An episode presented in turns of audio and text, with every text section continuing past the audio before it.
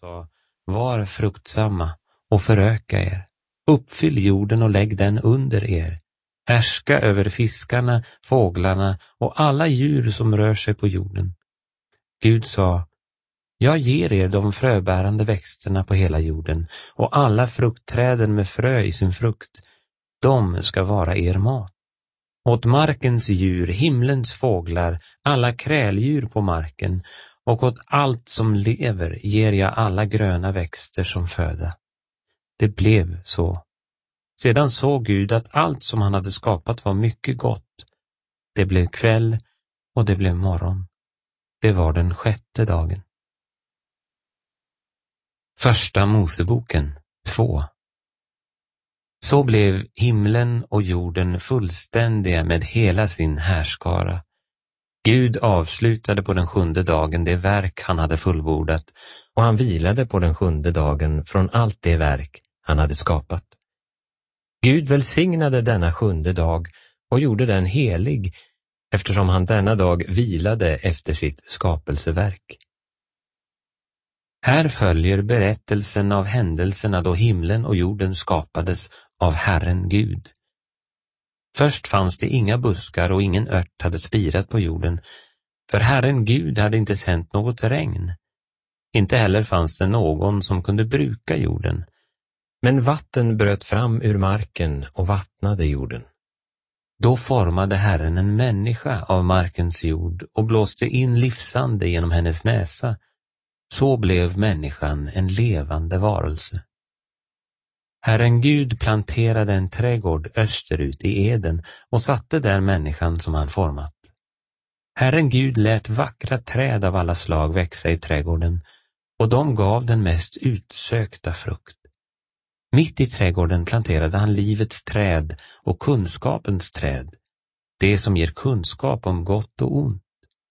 En flod rann upp i Eden, den bevattnade trädgården och delade sig sedan i fyra floder.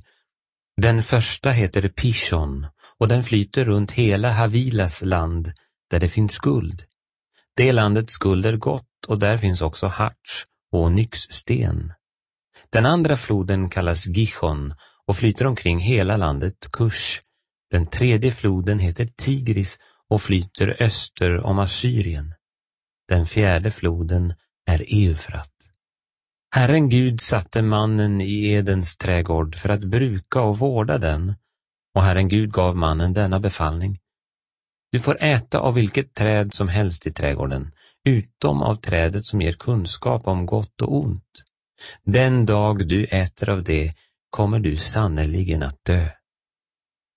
Sedan sa Herren Gud, det är inte bra för mannen att vara ensam, jag vill göra en medhjälpare åt honom, en sådan som passar honom. Herren Gud hade format markens djur och alla slags fåglar av jord och förde dem nu till mannen för att se vad han skulle kalla de levande varelserna, och det han kallade dem fick de heta. Så gav han alltså namn åt all boskap, alla himlens fåglar och alla vilda djur. Men fortfarande fanns det ingen lämplig hjälp för Adam. Herren Gud lät då mannen falla i djup sömn och medan han sov tog han ut ett av hans revben och slöt till stället där han hade tagit ut det med kött. Och Herren Gud gjorde en kvinna av revbenet och förde fram henne till mannen. Adam sa, hon är mitt eget kött och mina egna ben. Hon är tagen ur en man och hon ska kallas kvinna. Det är därför en man lämnar sin far och mor och håller sig till sin hustru så att de blir ett kött. Mannen och hans hustru var nakna och de var inte blyga för varandra. Första Moseboken 3 Ormen var det listigaste av alla vilda djur som Herren Gud hade skapat. Ormen frågade kvinnan, har Gud verkligen sagt att ni inte får äta av något träd i trädgården?